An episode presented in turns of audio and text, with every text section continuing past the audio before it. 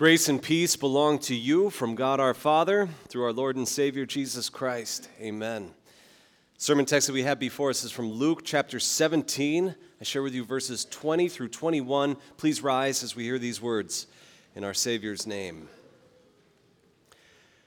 The Pharisees asked Jesus when the kingdom of God would come. And Jesus answered them The kingdom of God is not coming in a way you can observe, nor will people say, Look, here it is, or Look, there it is, because the kingdom of God is within you. And we pray, O Lord, help us to be prepared and watching for your kingdom to come to us, and help us joyfully recognize your kingdom, even as we find it now in our own midst. Amen. Please be seated.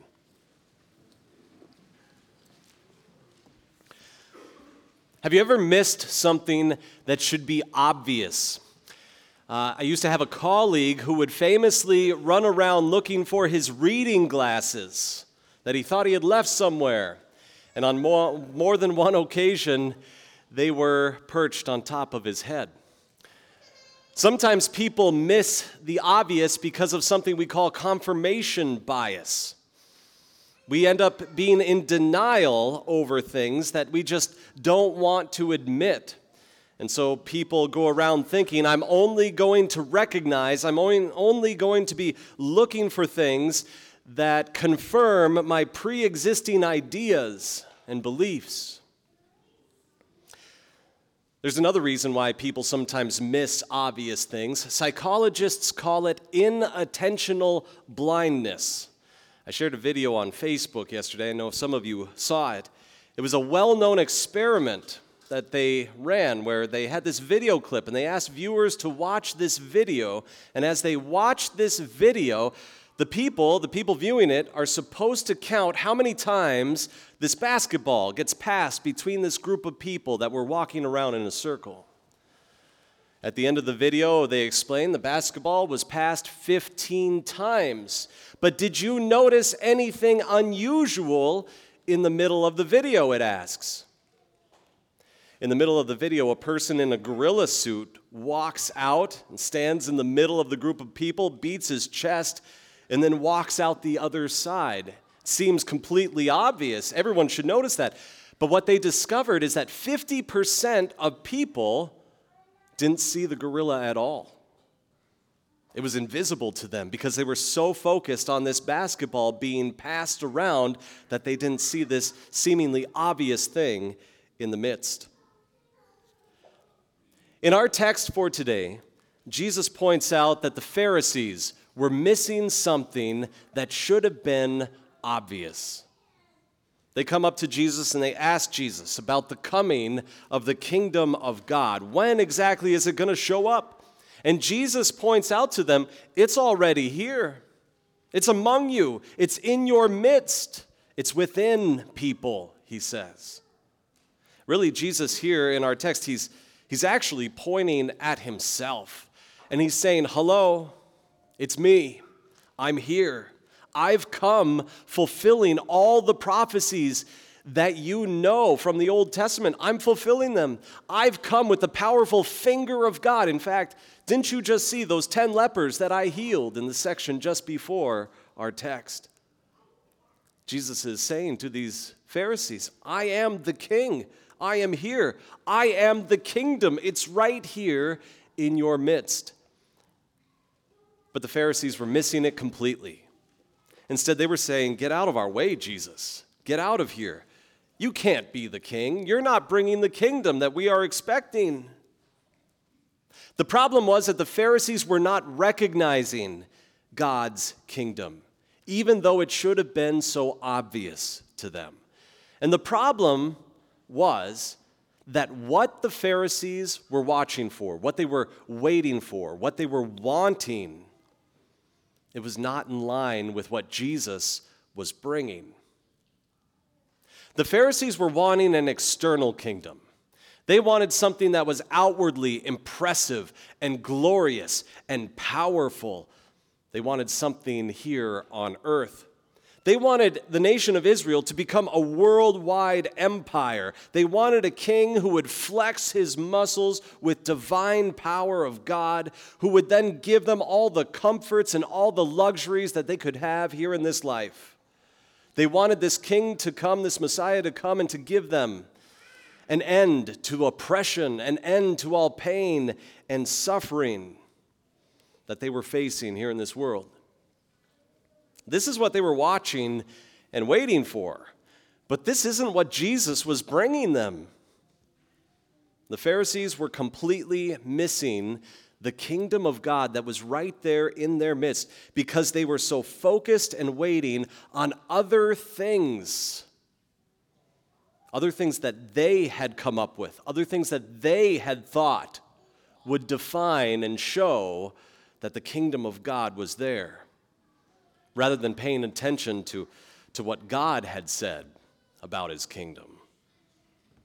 And isn't that silly?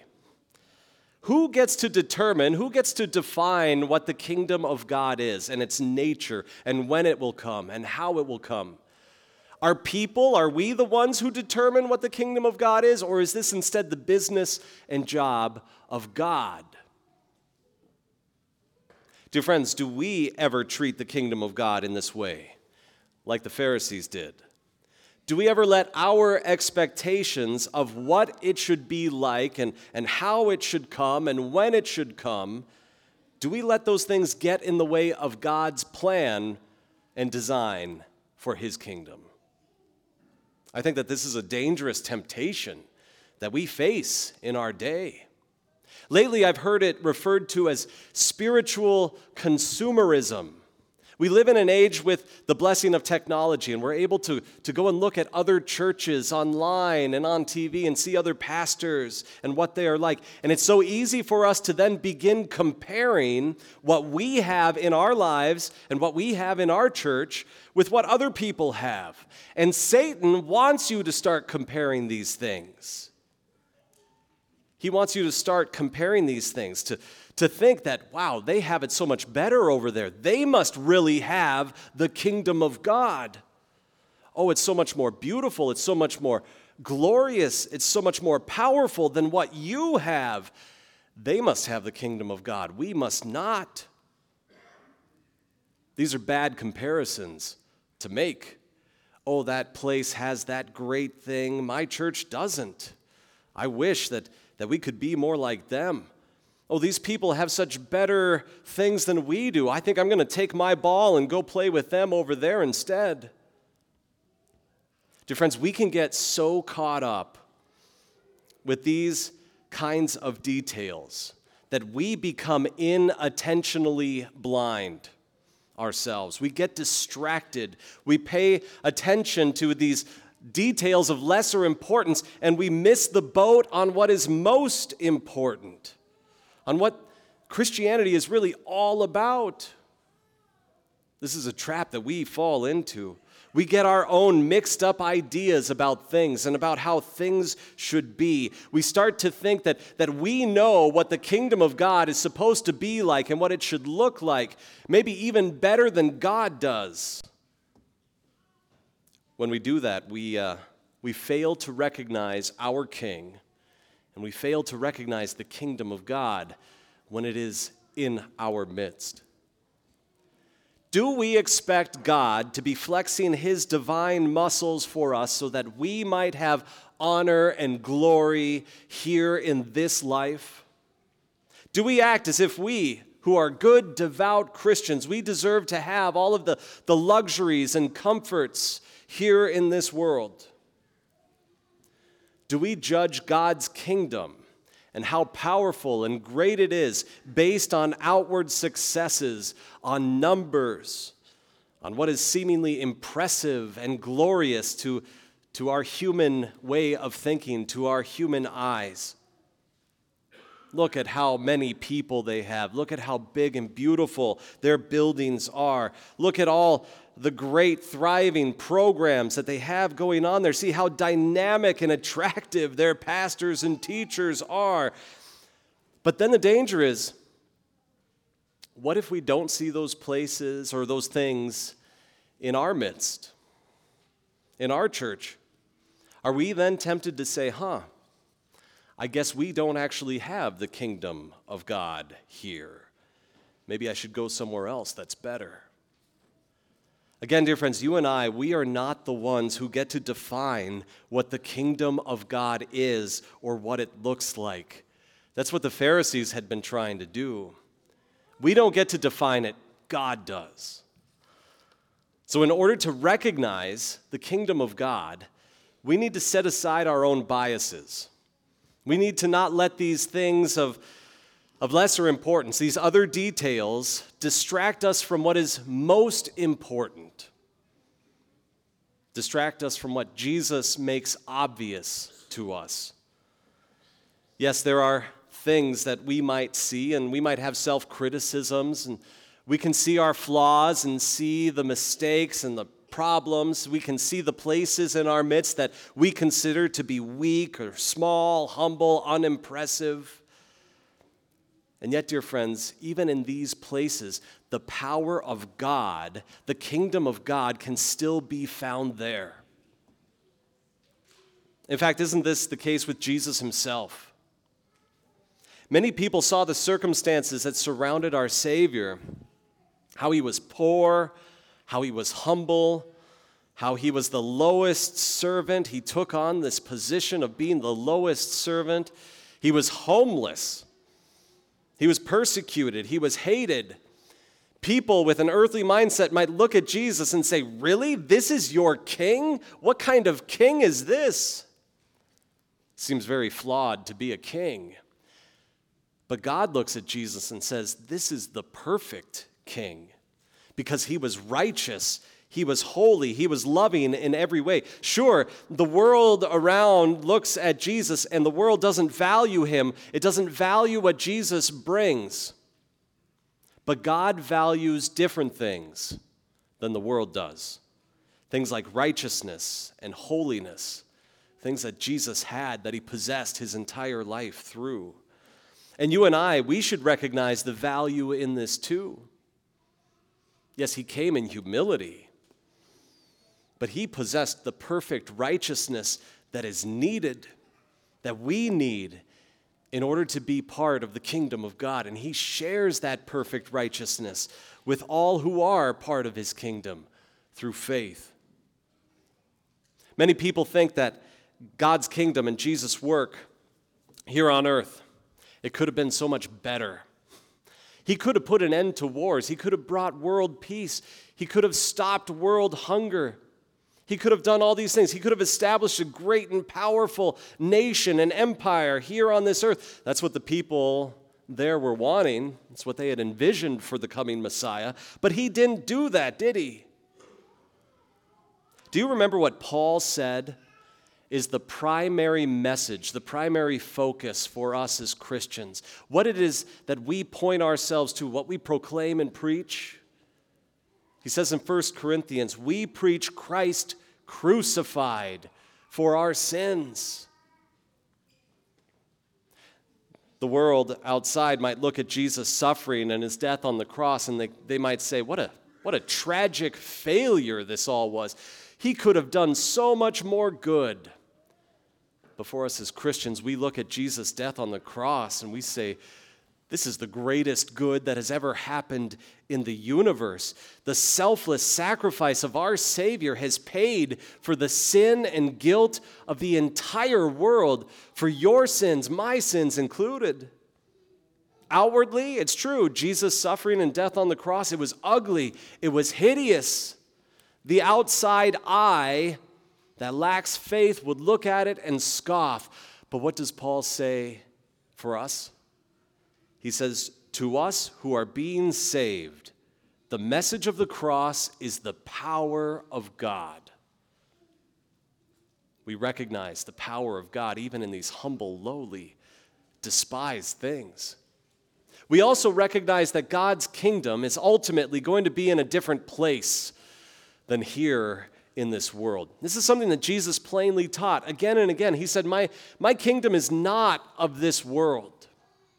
And this is also something that was proclaimed and preached on Easter morning at the resurrection of our Savior. Our Lord Jesus, He, in fact, died, and so too will we die. But on Easter morning, when God raised Jesus from the dead, He was giving us a promise that someday He's going to raise us from the dead as well and give us new eternal life in the kingdom to come, in the glories of heaven. One day, a, a great and glorious, powerful, and impressive kingdom is coming. It's true, we're going to possess it. But here and now, God's kingdom comes to us in different ways. It comes to you and me in humble things, and things that the world around us might laugh at and despise and scoff at. And so, in this Advent season, I encourage you to recognize the kingdom of God. Recognize the kingdom of God as your King Jesus says to you, Hello, it's me. I'm here, the one speaking to you through the words of your pastor as he's taking my word and applying it to the circumstances of your life. Hello, it's me. I'm the one that's speaking to you through the pages of this old book, telling you everything that I have done so that you can have the forgiveness of sins and that heaven might be open to you. Recognize Jesus and his kingdom when he says, Hello, it's me. I'm the one in this water that's being poured upon your head in the name of the Father and of the Son and of the Holy Spirit. And in this water, I'm taking your sins and I'm drowning them. Meanwhile, I'm covering you in the perfect righteousness that I earned. Recognize your Savior Jesus when he says to you, Hello, it's me here in this bread and wine that you are eating and drinking. With my own body and blood, I'm giving it to you, and with it, the forgiveness of all of your sins so that you can have complete confidence and assurance that nothing comes between you and God. You are, in fact, a member of God's kingdom, it is within you. Our Lord wants us to recognize that His kingdom is present here among us. It is even within us. You are a part of it because you are rejoicing in, you are receiving Christ your Savior, even in these humble, lowly things. Wherever it is that we find His Word proclaimed in its truth and purity, where we are receiving His sacraments as He instituted it, we can rest assured that Jesus is there present with His kingdom and He is coming to us. That's what's most important. That's what we desire to have in our churches. That's where the kingdom of God is. And so go back. Think about a small, maybe fading away, maybe even a dying congregation, unimpressive. Think about places that, that appear to be underwhelming, unimpressive, run down. Think of people who are gathering together and, and pastors who, who might have flaws, who are poor, decrepit. And yet, even in these places, the kingdom of God is still present if Christ Jesus is recognized first and foremost. That's what's most important. Don't scoff at it, don't miss it. Instead, rejoice every time you hear Jesus say to you, Hello, it's me, I'm here, I am in your midst, I'm within you, as you have my word. Don't miss what God has made obvious for us about his kingdom. Recognize in Jesus the kingdom of God. All glory be to him. Amen.